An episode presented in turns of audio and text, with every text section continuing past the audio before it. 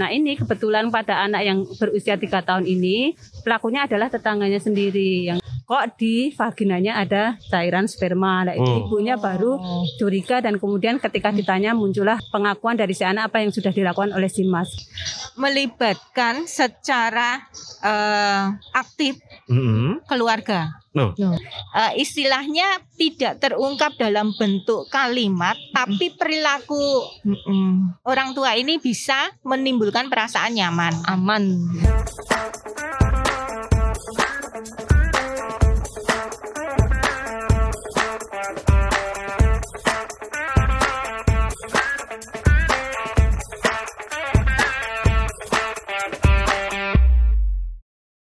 Ya, selamat pagi, siang, sore, dan malam. Kita bertemu lagi di Positif, Podcast, Sehat Solutif. Think positif. Get more solution. Ya, ah, Ketemu luar lagi biasa kita sekali. sekarang. Ya, Nah, ini ini kali ini ada host baru ini ya. luar biasa agak-agak sekali. grogi nih. Halo Tuh. Sobat Mardi. Udah sering ketemu sebenarnya. Baru tapi muka lama. Ah, ada Dokter Neovita. Halo Sobat Mardi. Terima kasih perkenalannya Dokter Nonot ya. Senior saya ini. ya, eh, kali ini kita bahas apa Dokter Neo? Nah ini kan kemarin nih yang episode Mhm. sebelumnya kita kan udah bahas nih di positif tentang eh, kekerasan seksual pada anak pencegahannya. Pencegahannya. Kemarin kita udah kupas sampai habis nih tentang Hmm. pencegahannya bagaimana supaya tidak terjadi kekerasan seksual pada anak. Waduh. Nah, kali ini di episode yang kali ini kita akan membahas tentang apa sih dampak tersembunyinya Us, dampak tersembunyi kekerasan seksual pada anak. Nah, karena Waduh. kan selama pandemi ini ya Hmm. dok ya kan ternyata banyak sekali kasus kekerasan seksual pada anak yang Oh. ternyata eh, seperti fenomena gunung es. Us, Iya. ya, mau mencair ini kayaknya. Nah, ini mulai ke blow up karena Hmm. semua sekarang pegang HP, Oh, waduh. ya kan? iya. Media sosial sangat gencar memberitakan Hmm. dan ternyata balik lagi kejadiannya sangat banyak ya dok Oh, ya, iya, iya, gitu. iya. Nah, RSUD Dr. Muardi di positif kali ini akan membahas tentang dampaknya. Ya, ya. Sudah ada narasumber yang sangat luar biasa. Yang pertama adalah Ibu Siti Daryatini Sarjana Sosial Magister Manajemen. Ya, selamat pagi Bu. Selamat pagi. Pagi, Mas. iya, luar biasa. Ini adalah Kepala UPT Pelayanan Terpadu Perempuan dan Anak ya Bu ya, Ya. Kota Surakarta. Selamat datang Bu Siti ya. Ya, sehat Bu. Kasih. Alhamdulillah sehat. Iya. Alhamdulillah. Dan yang kedua, nggak cuma satu narasumber kita. Yang Hmm. kedua ada Ibu Elina Raharisti, RS PSI, MA Psikolog yang merupakan psikolog klinis di RSUD Dr. Muardi Surakarta. Selamat pagi Bu Elina. Semangat pagi. Uh, Semangat pagi. Oke, semangat pagi. Jam berapapun kita harus semangat. Semangat pagi, Betul walaupun selamatnya malam ya Bu ya. Pagi. Selalu ceria. Ya kita mau ngobrol-ngobrol ini Bu ya tentang eh, kepada Bu Siti dulu ini ya. Oke. Menurut data nih Bu terjadi suatu kenaikan angka kekerasan seksual ya, terutama pada anak di Surakarta ini, terutama di masa pandemi katanya ya. Apakah betul Bu? Ya. Baik, terima kasih Mas atas pertanyaannya. Jadi kebetulan saya hari ini bawa data juga. Waduh, Pas luar banget. biasa nih. sekali. Saya baca saya pakai kacamata ya Mas. Maklum Iya. sudah tua. Waduh ya. Kaca juga pakai kacamata ini. Iya. Jadi eh, perlu saya jelaskan bahwa untuk UPT kami ini wilayah kerjanya khusus untuk kota Surakartanya. ya. Surakarta. Jadi tidak termasuk mungkin yang eh, kota-kota di sekitarnya karena kadang-kadang ada mispersepsi dari masyarakat bahwa eh, wilayah kerja kami me- meliputi sampai ke Solo Raya bukan Oh, kami khusus kota Surakarta, di bawah saja. eh, Mas Wali Mas Gibran ya. Oh. Kemudian untuk kasusnya, eh, saya bawa data eh, tiga tahun terakhir ya, tahun 2020 itu memang pas awal-awalnya pandemi, mungkin banyak orang lebih fokus ke uh, COVID, uh, kemudian takut juga untuk keluar rumah, walaupun kami juga melakukan layanan secara online uh, sampai ke konselingnya, tetapi uh, waktu itu memang tahun 2020 uh, jumlahnya agak menurun. Waktu itu kita menangani 54 kasus dan untuk kasus kekerasan seksualnya ada enam kasus dengan lima anak sebagai uh, korbannya. Hmm. Tetapi tahun 2021 ketika uh, uh, kemudian pandemi sudah uh, berjalan uh, dua tahun, nampaknya uh, sudah mulai berani untuk uh, melaporkan lagi. Kita menangani secara total ada 79 kasus dan kasus kekerasan seksual yang kita tangani ada 17 kasus di mana uh, untuk anak yang menjadi korban adalah 16 anak. Hmm. Tahun 2022 Hmm, Sampai ini Bu ya. Bulan Juli ini hmm. kita sudah menangani 62 kasus kekerasan oh. terhadap perempuan hmm. dan anak dengan jumlah kasus kekerasan seksual sejumlah 10 kasus dan untuk uh, korban anaknya ada 8 anak. Oh iya. Hmm. Ya. Usia berapa saja itu Bu di menurut data? Kalau menurut data kami sebetulnya yang terbanyak itu memang usia remaja ya Mas. Uh, mm -hmm. Kalau akhir-akhir ini ya 12 sampai 16 tahun, tetapi tidak menutup kemungkinan untuk usia anak bahkan balita ataupun di bawah eh, tiga uh, tahun pun mengalami kekerasan seksual. Oh, gitu ya, Bu. Ya. ya. Jadi untuk usia uh, walaupun kebanyakan itu remaja tapi nggak menutup kemungkinan ada yang balita juga tadi ya, Bu ya. ya. Tiga tahun. Ya, oh. tiga tahun tersebut uh, perlu saya mungkin perlu saya ceritakan di sini karena itu juga menyangkut uh, masalah mungkin uh, kelalaian orang tua. Hmm. Karena seperti uh, mungkin sudah sering kita baca bahwa pelaku kekerasan seksual itu biasanya malah orang yang terdekat dengan kita, ah. bisa keluarga, bisa tetangga, bisa mungkin uh, tokoh yang disegani. Nah ini kebetulan pada anak yang berusia tiga tahun ini pelakunya adalah tetangganya sendiri yang uh, anak kos uh, yang bertetangga dengan dia. Kemudian anak ini sering main sering main dengan uh, anak pelaku, uh, dengan pelaku tersebut pelakunya dewasa hmm. ya, dan ibunya ya menganggap uh, wajar-wajar saja anak itu dibawa ke kamar kosnya sama uh, masnya itu hmm. padahal nah suatu saat kok di vaginanya ada cairan sperma nah itu oh. ibunya baru curiga dan kemudian ketika ditanya muncullah uh, apa namanya pengakuan dari si anak apa yang sudah dilakukan oleh si mas. Dan ini uh, mohon maaf bukan yang pertama saya menangani kasus di mana korban adalah anak anak-anak balita. Bahkan ada korban maupun pelaku adalah anak. Hmm.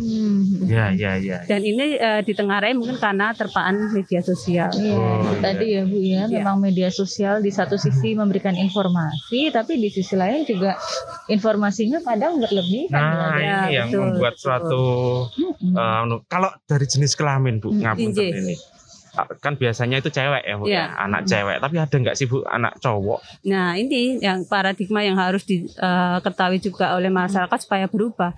Lama ini kan ah anakku lanang santai aja gitu. Nah, padahal kami juga uh, tahun 2021 bekerja sama juga dengan uh, LSM Spekham kita mendampingi anak-anak korban kekerasan seksual di mana korbannya itu lima-limanya laki-laki. Hmm Uh, dan yang lebih miris lagi pelakunya juga anak. Hmm. Jadi korbannya itu mayoritas anak usia SD, sedangkan pelakunya anak usia SMP. Oh. Dan sudah terjadi sodomi, bayangkan. Sudah seperti itu uh, keadaannya. Jadi ya kita harus ini ya sebagai orang tua tetap harus waspada. Waspada, ekstra hati-hati ya Bu ya, ya karena memang udah pinter ternyata. Udah, udah tahu seperti udah mudeng itu. ya. ya. ya. Nah, sekarang kita tanya-tanya Bu Elina dulu nih. Nah, Bu ini kan tentang dampak ya kita bahas. Dampak apa saja nih yang dialami oleh anak yang mengalami kekerasan seksual ini? Kira-kira apa aja sih Bu dampaknya bagi mereka korban kekerasan seksual? Oke, kalau dampaknya itu uh, kita respon dari ancaman ini sendiri ya. Saya mengatakan bahwa kekerasan seksual ini ancaman bagi si korban. Uh, biasanya mengalami tiga respon. Yang pertama adalah fights melawan. Yang kedua adalah flights menerima. Yang ketiga adalah freeze atau mengaku diam dampak-dampaknya pasti kelihatan di sini ketika melawan si anak itu berusaha melawan tentang sesuatu yang terjadi pada dirinya karena dianggap itu ancaman. Hmm. Terus kemudian ketika flat, karena biasanya yang dilakukan oleh otoritas-otoritas di atasnya, tetangga terdekat atau keluarga terdekat, begitu anak diam. Hmm. Karena uh, dalam pikirannya ini orang-orang yang selama ini berada di sampingnya biasanya persepsinya tidak mungkin melukai Dia Ya. gitu. atau Fris dia mengaku. Jadi meng- tidak ada upaya untuk melawan ataupun memutuskan untuk diam. Jadi dampak-dampak dari hal itu kelihatannya kalau untuk eh, ber- berkutat tentang waktu ya, biasanya memang masih belum muncul. Jadi terkesan masih biasa. Tapi nanti berjalannya waktu, berjalannya waktu 14 14 hari setelahnya itu muncul stres akut. Hmm. Lebih dari itu satu bulan namanya PTSD, post traumatic stress disorder. Lah inilah yang dampak luar biasa yang harus kita cegah. Karena dari awal kesannya biasa, tapi bisa muncul nanti di permukaan ketika tahap perkembangan selanjutnya. Hmm. Umpamanya muncul ketika dia dewasa nanti. Oh, gitu. Terus kemudian menikah dan lain sebagainya, perasaan bersalah dan lainnya akan muncul dan ini seperti eh, di awal dikatakan tadi fenomena gunung es. Gunung es. Hmm. Orang melihat gunungnya di atasnya kan Mm-mm. biasa saja dia Iya. bisa tertawa dan lain sebagainya. Tapi di dalamnya bawahnya, suatu iya. saat bisa meledak Ah. dan tigernya itu pemicunya macam-macam nanti. Nah. Tetapi kalau sudah PTSD selalu menghindari mendengar saja ter ada eh, pelecehan seksual, Mm-mm. kekerasan dalam rumah tangga yang berbau tentang hal tersebut, reaksinya akan berbeda-beda. Oh, iya. Ke-trigger gitu ya Bu ya. Tertrigger. Iya. Itu kalau dari dampak yang tadi sudah disebutkan oleh Ibu Elina itu berbeda nggak sih Bu saat korban ini usianya balita, tadi kan sempat disebutkan toddler ya, ah, terus anak SD juga banyak yang jadi korban atau anak usia remaja itu dampaknya tuh berbeda-beda atau bagaimana Bu? Kalau dampak itu tergantung eh, respon dari individu, ya? masing-masing Oh, ya. ya. Tetapi Mm. pada intinya yang muncul itu perbedaan perilaku. Mm-mm. Kalau yang terjadi pada toddler biasanya kan biasanya tidak nangisan jadi nangisan, Hmm. takut berpisah, Iya. ketakutannya bertambah lagi nih. Oke, mm-mm. Eh, takut terhadap gelap yang dulunya tidak nggak ada takut. respon takut terhadap Ah. eh, apa gelap, Mm-mm. tempat tatum, Mm-mm. jadi mudah reaksi, Mm-mm. menangis dan lain sebagainya. Intinya takut berpisah. Oh, Itu tuters. berpisah. Iya. Ya, ya. Jadi Jadi orang kan- tua juga harus Nah, Ya, tanggap ya Bu ya. Ada perubahan perilaku apa kak anak saya kak mengeluarkan perilaku yang seperti ini sering kan begitu. hmm. Dan kelihatan dari ekspresi wajahnya kan berbeda, dari Berbeda ya. biasanya. Mm-mm. Pasti ada sesuatu. Terus kemudian untuk prasekolah dan lainnya mulai timbul ketika bermain kelihatan. Biasanya mengulang lagi peristiwa apa yang dia alami dengan permainan. Hmm. Yang sering saya amati itu kalau saya menggunakan teknik papan catur ya. Hmm. Ternyata catur itu bisa jadikan media terapi. Oh, Jadi simbol eh, yang dimunculkan terus gerakan apa yang sering didapat ketika terjadi pelecehan seksual itu. Eh, yang saya dapatkan eh, dibeginikan. Jadi satu poin dengan eh, otoritas kan di atas poin ya, menteri apa apa ini. digesek-gesekkan. Oh. Jadi mengingatkan kembali peristiwa-peristiwa traumatik dalam bentuk mainan.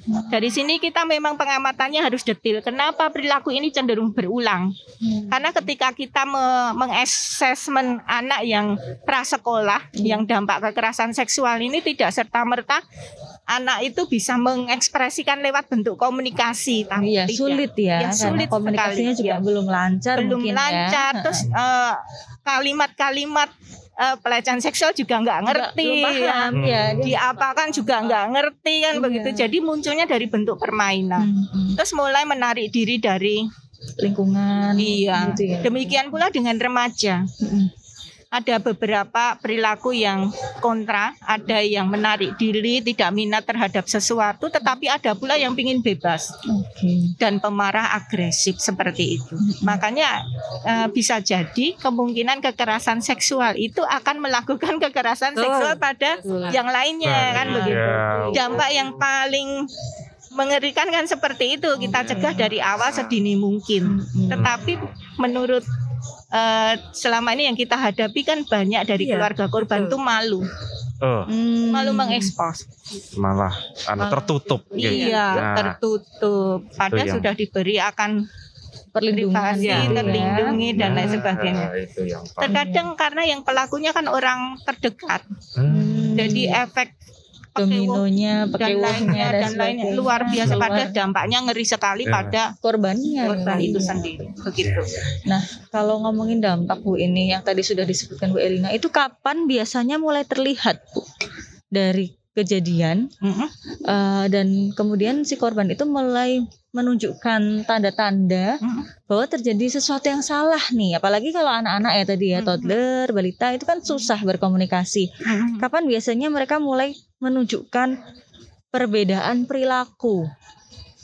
Dan kadang kan orang tua juga kurang memperhatikan. memperhatikan ya kurang ngeh kurang concern gitu ya Mhm. nah itu bagaimana sih kita bisa mengenali jika terjadi sesuatu ya nauzubillah ya jika terjadi sesuatu di lingkungan sekitar kita itu gimana Bu kapan mulai terlihat? Terus tanda-tandanya itu harus gimana kita mengenalinya itu Kalau tadi kan sudah saya sampaikan Mm-mm. nih perilaku yang berbeda, berbeda Hmm. sifatnya berlebihan. Mm-mm. Apa pun itu Apa pun ya, bentuknya. Bu, ya. Iya. Oke. Kalau anak kan reaksinya nggak ingin berpisah yang toddler itu. Mm-mm. Jadi tidak biasanya di anak saya Mm-mm. itu uh, orang tua harus patut waspada ada apa yang terjadi. Kalau prasekolah dan lainnya juga hal yang sama sih. Hmm, sama ya Bu ya Ada ketakutan yang tercipta mungkin jadi enoresis, ngompolan, oke kan sesuatu yang tidak biasa kok tiba-tiba anak saya sering ngompol, Berubah gitu ya, Bu, berubah ya. dan lainnya. Jadi ada gejala-gejala yang berbeda dari biasa. biasanya Iya. Oke. Kalau remaja mulai menarik diri nih. Hmm, Wow, harus hati-hati nih ya. waspada, Memang waspada lebih. Ya dan nggak hanya eh, yang punya anak cewek ternyata ya. Ternyata Anak Anak cowok, cowok pun juga, juga harus, harus eh, diwaspadai juga, pasti diperhatikan dengan khusus ya. Eh, tertarik saya bu tentang permainan catur tadi, ya. Jadi kalau misalnya, jadi belum tentu anak itu sudah bisa bermain catur ya bu ya. Belum tentu. Eh, maksudnya eh, dari umur lima tahun mungkin ya lima tahun mungkin kan jarang yang bisa main Iya. catur, tapi udah dikasih gitu nanti Iya. akan memper eh, dari ilmu psikologi udah bisa terbaca Iya. dari situ ya bu ya. Sebenarnya mudah kita melihat Mm-mm. perilaku yang sering dimunculkan berulang-ulang itu mengindikasikan ada sesuatu.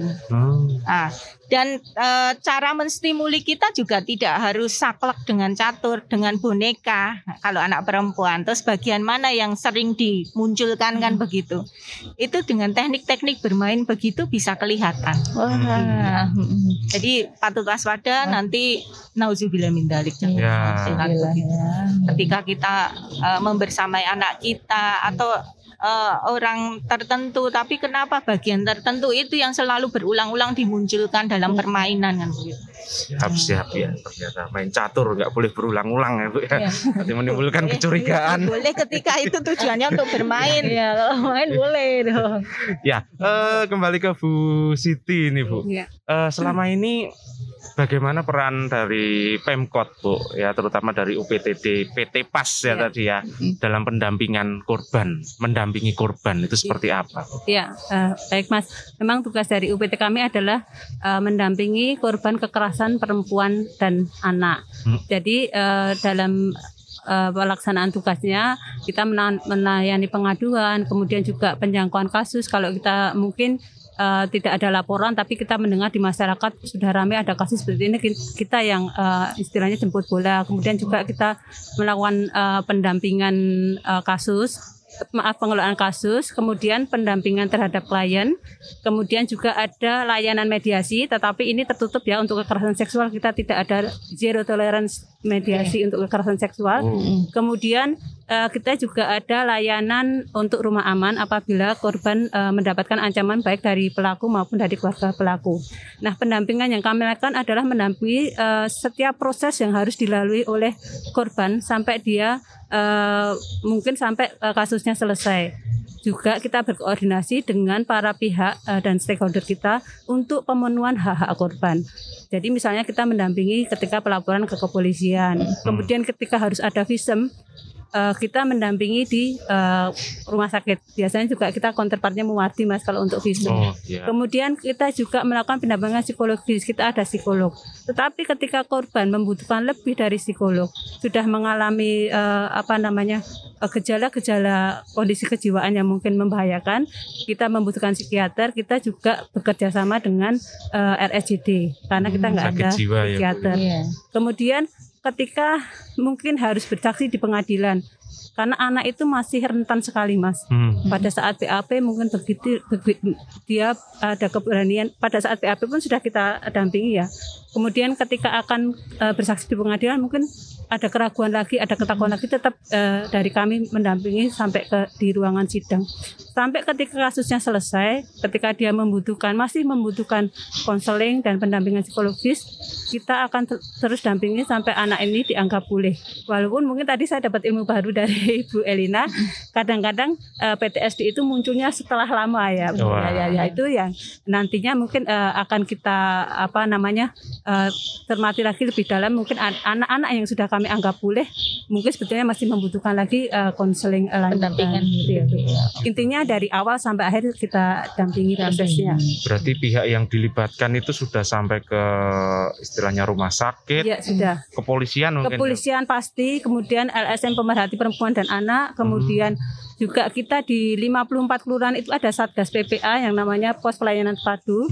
Juga eh, tugasnya mendampingi eh, perempuan dan anak. Jadi kalau mereka adalah ujung tombak dan mungkin eh, kanal pertama ketika ada aduan eh, mengenai kekerasan eh, terhadap perempuan dan anak di 54 kelurahan. Kemudian eh, kita juga bekerjasama dengan kejaksaan, pengadilan, eh, kemudian juga eh, dengan eh, para pihak yang memang concern dengan eh, per- eh, kasus perempuan dan anak.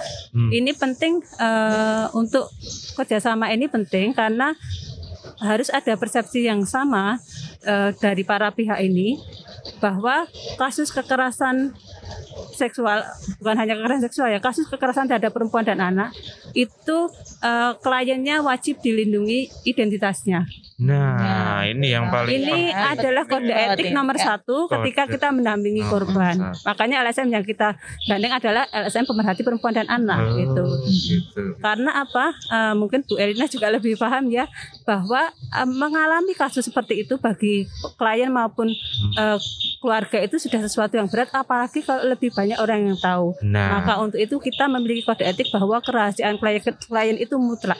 Kadang-kadang kasus menjadi viral atau bocor itu biasanya bukan dari kami para pendamping, tapi mungkin ada sesuatu mungkin dari keluarga, malah dari keluarganya itu sendiri atau mungkin dari keluarga jauh yang ya. nggak sengaja ngomong, nah akhirnya jadi viral ya. Kalau sudah- sudah terlanjur viral, yang penting upaya-upaya kita untuk tetap melindungi supaya korban tidak terblow up. Oh, Gitu. Kalau misalnya selain pendampingan, apakah ada sistem kayak eh, memonitor, Bu? Oh, ada. Memonitor korban itu seperti apa itu? Ya, kita ada program-program juga untuk memonitor eh, kondisi psikologis korban. Kita ada program eh, konseling itu jelas ya. Kemudian ada program pendampingan psikologis baik secara personal maupun secara kelompok. Tetapi yang secara kelompok itu pun menurut persetujuan klien. Kalau Hmm. dia tidak mau dikonseling secara kelompok karena dia malu, Ya. dia tidak mau eh, orang orang lain selain dirinya tahu, ya sudah kita eh, tidak kita ikutkan. Dia konselingnya secara perseorangan. Kemudian juga kita ada program eh, trauma healing gitu Hmm. Eh, healing, healing, healing, ya, ya, healing. yang lagi yang lagi hits ya, sudah. ya, ya. dengan tentunya melibatkan para profesionalnya. Hmm, ya, ya, Ya. ya. Dan kayaknya dampaknya kok eh, kalau Ibu Siti tadi berbicara kok banyak dan beda-beda ya Bu ya Iya. dampaknya. Ya. Kalau kira-kira dari beberapa klien yang sudah masuk sama Ibu Siti ini, eh, dampak yang paling berat itu seperti apa sih? Bu? Eh, ada dua hal yang eh, ketika saya mendampingi itu menurut saya berat. Yang pertama keinginan dari klien untuk bunuh diri Hmm. itu berat karena kita harus memotivasi terus menerus, memotivasi terus menerus supaya eh, dia jangan eh, melakukan apa ya niatnya tersebut. Karena kebanyakan memang aneh ini, tapi banyak klien itu yang malah menyalahkan diri sendiri gitu mas. Oh. Kalau sesuatu terjadi padanya, pernah ada klien kami itu dia diperkosa oleh kakak iparnya sampai hamil. Itu dia ngomongnya gini, emang saya bawaannya gini, oh bu, memang saya itu pembawa sial, memang nasib saya itu buruk, makanya eh, saya juga jadi korban kayak gini loh. Oh, saya- kan kita yang ha- harus mengangkat eh, apa ininya ya eh, semangatnya supaya dia jangan sampai berpikiran untuk ke arah bunuh diri. Itu yang pertama. Yang kedua mungkin itu tuh tadi pemerkosaan yang sampai menyebabkan kehamilan itu juga berat bagi klien. Wah, itu gimana itu? Kalau misalnya sampai hamil itu Sampai Bu? hamil kan jadi di disebutkan gimana Bu? Pendampingannya berarti Ya kita all out ya maksudnya gini kita juga eh, di samping pendampingan psikologis oleh psikolog kami kita juga semua eh, biaya pembiayaan apabila dia tidak mempunyai BPJS itu ditanggung oleh dinas kami melalui UPT kami itu eh, sampai melahirkan. Kemudian untuk eh, pengurusan aktenya kependudukannya kita handle supaya eh, baik klien maupun keluarga itu tidak harus bolak-balik ngurus ke sana kemari. Dan ada komunikasi-komunikasi tertentu karena kita juga sudah sangat erat hubungannya di Spenduk Capil saking seringnya kita minta tolong masalah klien. Jadi ada eh, jalur khusus untuk klien itu supaya klien itu tidak harus eh, datang ke sana cukup diwakili UPT saja.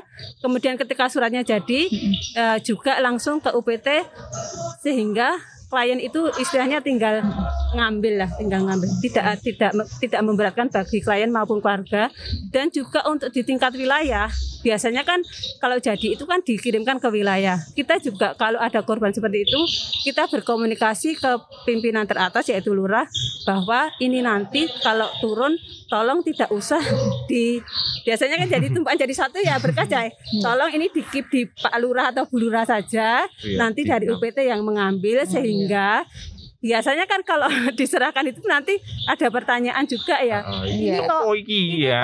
i- ibu dan anak apa misalnya Ah, iya. kok anak seorang perempuan nah gitu menghindari yang kepo-kepo tersebut kita langsung ke lurahnya kita ambil dokumen kesannya jadi eh, klien terjaga identitasnya juga terjaga dari ini ya beban yang lebih memberatkan lagi gitu. Ya, ya, terima kasih ini. Makasih banyak nih Bu Siti ya. Wah, luar biasa Luar pengalamannya. Waduh. dengan banyaknya kasus ya Hmm. di kota Surakarta terutama ya Bu ya. Coba sekarang ke Bu Elina dulu nih Bu. Kalau tentang kita kan barusan bahas tentang pendampingan.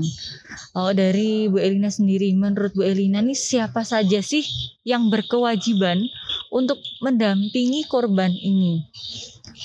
Oke, kalau saya karena ini yang bagian dari keluarga, Mm-mm. memang kita harus melibatkan family, keluarga. Eh, keluarga ini nanti kita psikoedukasi. Mm-mm. Hmm. Eh, bagaimana sih cara mendampingi anak yang toddler, PAUD atau sekolah atau remaja atau yang usia di atas remaja, dewasa dan lain sebagainya. Tekniknya seperti apa untuk menciptakan kondisi yang kondusif Kondusif karena untuk korban, ya. bagaimanapun tanpa ada support dari keluarga Mm-mm. eh, apa ya ingatan-ingatan trauma itu akan selalu kembali iya gitu ya, dan ya. muncul trigger terus ya jadinya. iya ya, tertrigger terus apalagi kalau peristiwanya dilakukan di depan rumah Wah. Sebelahan loh. Oh iya.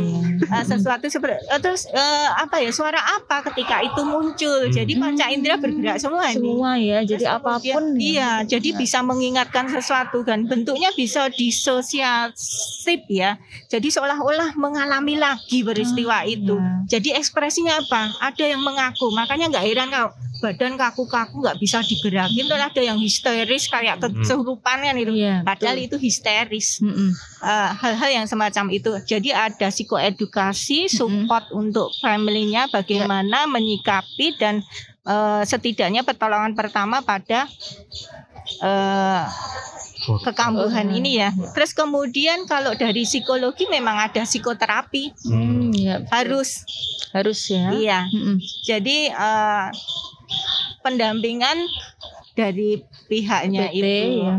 Terus kemudian kita kan secara assessment psikologi klinisnya sih. Klinisnya Terus ya, bagaimana korban. intervensinya. Memang Betul. mengembalikan lagi merestruksi eh, merestrukturisasi mindsetnya. Ke- Kalau dikatakan anak-anak bisa enggak? Bisa. Namanya ada CBT for children. Jadi eh, cognitive behavior therapy untuk anak-anak ada. Tekniknya jadi nanti menggunakan teknik bermain juga. Kan begitu terus kemudian ada IMDR.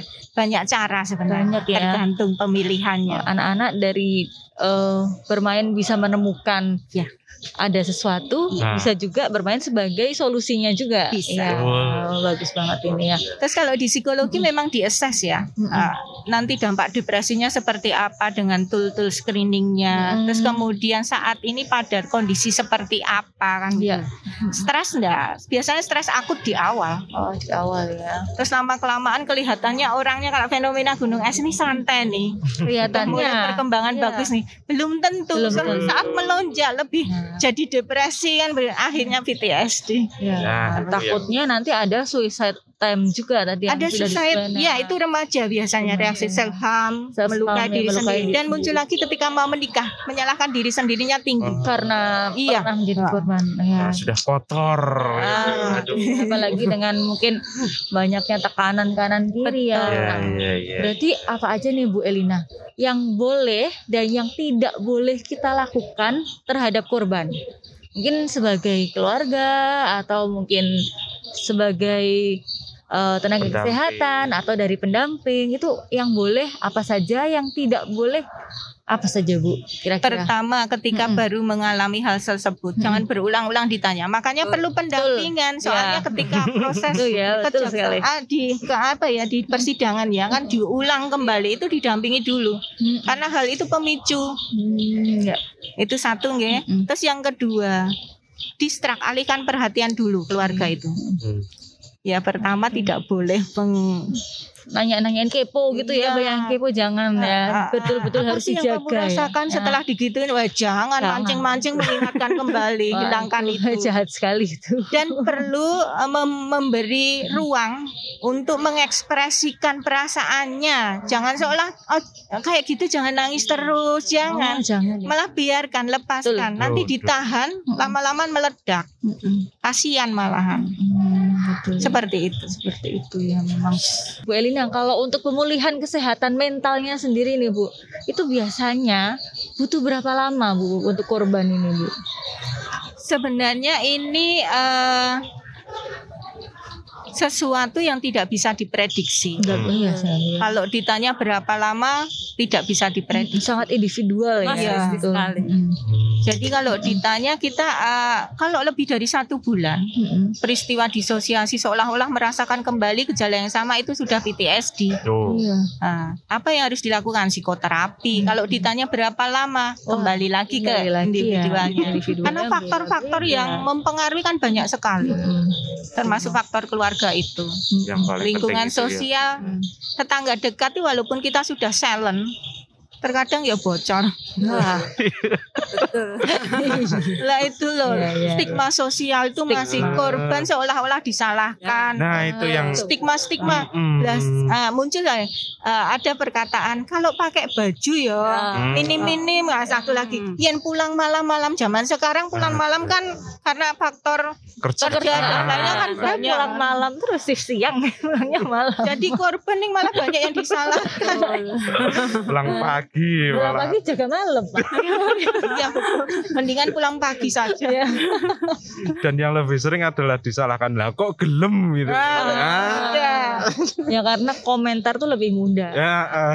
Nah, eh, korbannya yang mengalami justru iya pasti ketakutan luar biasa dan banyak hal yang terjadi. Kadang juga pada saat kejadian korban juga sudah berusaha untuk melawan tapi mungkin tidak mampu ya Bu ya. Jadinya kan juga penuh sekali wis badannya kaku, ketakutan, deh Iya. pikirannya juga. Eh, ya. ketidakmampuan mengatasi suatu ancaman atau permasalahan ini sebenarnya genetik juga Oh. Hmm. karena paparan yang dia dapat ketika masa kecil bagaimana orang tua problem solving itulah yang akan ditiru Waduh, Ah, harus hati-hati kita membesarkan anak ini ya. ya Duh, mama suka marah-marah ini. ya makanya tadi Dokter tidak Neo. menjawab sampai kapan bisa selesai terus betul. berapa kali sesi pertemuan betul itu banget. Sama banget banyak pengalamannya. Susah ya di jawaban. Ya, Ayo. sekarang ini eh untuk Bu Siti dan Bu Elina mungkin nanti ya. Mm-mm. Apa yang harus dipersiapkan, Bu? Terutama orang tua dan keluarga saat melaporkan kasus kekerasan seksual Mm-mm. pada anak. Iya, Karena ketika harus tercium media, pasti keluarga akan menjadi pusat iya. perhatian, Perhatian. pertama ya. Gimana, Bu? Gimana? ya ya, ya, set- setiap kasus eh, selalu ini tadi ya kasuistis juga ya. Tetapi yang perlu memang dipersiapkan memang mental harus eh, lebih kuat. Tetapi yang seperti saya matur tadi sebetulnya kita selalu dan selalu berupaya pihak kepolisian pun sama komitmennya dengan kami. Eh, para counterpart kami pun sebenarnya sama komitmennya dengan kami bahwa kalaupun ada pelaporan itu kami selalu berupaya supaya identitas korban tidak bocor. Tetapi kalau memang kemudian terjadi hal yang tidak diinginkan seperti beberapa kasus yang viral di kota Solo ya kita akhirnya eh, menguatkan secara psikologis baik eh, bagi eh, anak maupun bagi keluarga itu sendiri. Karena keluarga itu termasuk yang terdampak ya bukan tidak salah jadi klien eh, klien tidak hanya klien yang mengalami ini dampak secara psikologis keluarga pun mengalami. Jadi kita juga melakukan pendampingan secara eh, menyeluruh baik terhadap klien maupun terhadap eh, keluarganya. Biasanya tuh lapor pertama tetap ke polisi ya Bu ya dari korban dan keluarganya itu? Tidak selalu tidak selalu Jadi ya. kita kita kan eh, dengan semua para pihak yang bekerja sama dalam penanganan kasus perempuan dan anak itu tidak tidak mempermasalahkan dari mana kasus itu berawal. Ada ja- ada banyak juga yang kasus yang langsung ke UPT PT PAS. Kalau ingin melaporkan ke UPT PT PAS bisa langsung ke eh, Gedung Tawang Praja lantai 2 eh, UPT PT PAS DP 3AP 2KB atau dinasnya saya spell ya ini agak panjang Dinas Pemberdayaan Perempuan dan Perlindungan Anak serta Pengendalian Penduduk dan Keluarga Berencana. Di situ Oh. ada UPT kami, kami siap melayani. Tetapi apabila memang eh, tidak sempat atau mungkin aksesnya sulit, bisa melaporkan secara online Mm-mm. melalui aplikasi Solo Destination. Di situ ada menu ulas atau aduan masyarakat dan di dalam ulas itu kan ada menu ada beberapa menu itu Mbak, misalnya pendidikan, berhubungan, kemudian eh, masalah eh, kemasyarakatan. Nah, ada menu satu namanya perlindungan perempuan dan anak. Apa istimewanya dari menu itu?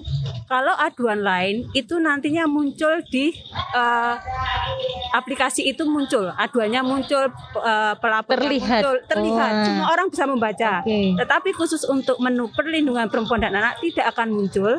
Yang bisa membaca hanya admin dari kami dari UPTPT Oh, PAS. wah. Jadi identitas korban maupun pelapor akan terlindungi. Terima. Dan itu uh, uh, sesuai dengan arahan Mas Wali juga setiap aduan harus segera direspon. Uh, begitu ada aduan juga langsung kita respon. tindak lanjuti ya Bu ya. Aman pokoknya untuk Aman ya, bagus identitas banget ya ini ya. Luar biasa. Wah harus sekali. banget harus banget diinformasikan ini kepada sobat Muardi Hmm, masyarakat, masyarakat Solo terutama, ya ini ya. Surakarta kota Madia Surakarta bahwa ada aduan itu ya di Iya. Eh, aplikasi Solo, Solo Destination, Destination. ya Nah. di Solo Destination sobat Muardi jika ada aduan terutama di kota Surakarta bisa buka app-nya lalu dimasukkan di bagian Ulasan. ulasnya, Ulasan, tetapi harus dipilih yang menu perlindungan perempuan dan anak Per- supaya identitas korban dan pelapor terlindungi. terlindungi ya, perlindungan perempuan dan anak Ya. seperti itu. Untuk Bu Elina ini ya tips Bu. tips mencegah ya dampak terburuk pada korban yang harus kita lakukan apa? Bu? Melibatkan secara eh, aktif Mm-mm. keluarga. Loh, Loh. melibatkan secara aktif Iya, keluarga. tip yang untuk pencegahan. Bentuknya disesuaikan dengan perkembangan anak. Hmm. Eh, kalau toddler kan butuh touch sentuhan. Ya. Jadi seringlah mengajak anak biar ada kelekatan emosional. Hmm. Kamu tidak sendiri, ada papahmu atau mamamu, ada Ah, ya. budemu atau atau yang selalu ada di sampingmu kan Samping. seperti itu. Eh, istilahnya tidak terungkap dalam bentuk kalimat, tapi perilaku Mm-mm. orang tua ini bisa menimbulkan perasaan nyaman. aman, nyaman. Terus untuk ya. para remaja mulai didampingi nih. Kalau perlu pencegahan awal biar tidak terjadi pelecehan seksual memang ada pendidikan seksual dini sebenarnya. Itu ya. Itu pencegahan preventif. Ya. Reaksi apa ketika sudah masuk ke itu yang harus dimunculkan kan begitu. betul sekali. Terutama teriak. Betul, betul banget. Kalau Anda melihat TikTok ternyata bisa untuk anu ya, tempat untuk edukasi Hmm. TikTok itu. Oh. Kalau enggak salah melihatnya kalau bentuk yang begini, tanda begini, Gimana bu? eh, lambean tangan seperti ini tanda bahwa dia merasa nggak nyaman Nggak di samping saya bukan keluarga saya kan Oh, begitu. iya. Oh. Atau menjatuhkan sesuatu di dekat orang yang Hmm. melintas.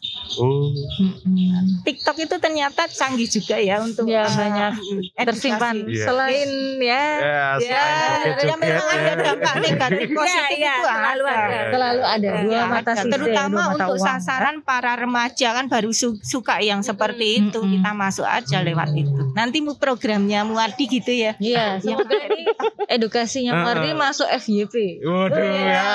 FYP ya bener ya. Bisa. Saya enggak punya TikTok soalnya.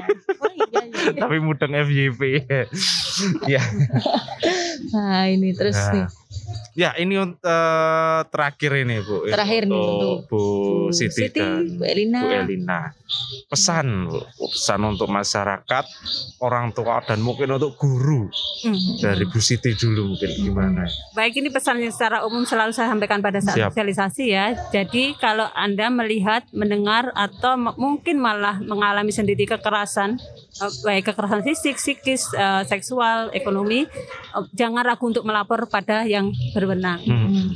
Kemudian juga mungkin satu lagi yang mungkin saya tambah dari kami, kadang-kadang ada mindset di masyarakat itu bahwa kekerasan seksual itu kalau sudah terjadi penetrasi, Hmm. padahal tidak. Oh. Jadi kekerasan seksual itu melingkupi, melingkupi banyak hal. Eh, sega- sentuhan yang tidak diinginkan, eksibisionisme yang Wah. dianggap itu hanya hal yang biasa itu kekerasan seksual. Kemudian juga eh, mengajak anak untuk menonton eh, film yang tidak selayaknya itu juga sudah termasuk kekerasan seksual. Jadi ini mohon untuk eh, eh, mungkin masyarakat banyak yang pahamnya hanya kekerasan seksual ya kalau sudah terjadi penetrasi sampai kemarin terjadi kasus agak ribet Oh, iya, itu iya, ya di iya. TikTok Betul. juga Di ada anak dicium salah satu pejabat malah ada yang Malah bilang itu kan bukan kekerasan Iya. Seksual wah itu eh, suatu sesuatu kurang yang pas.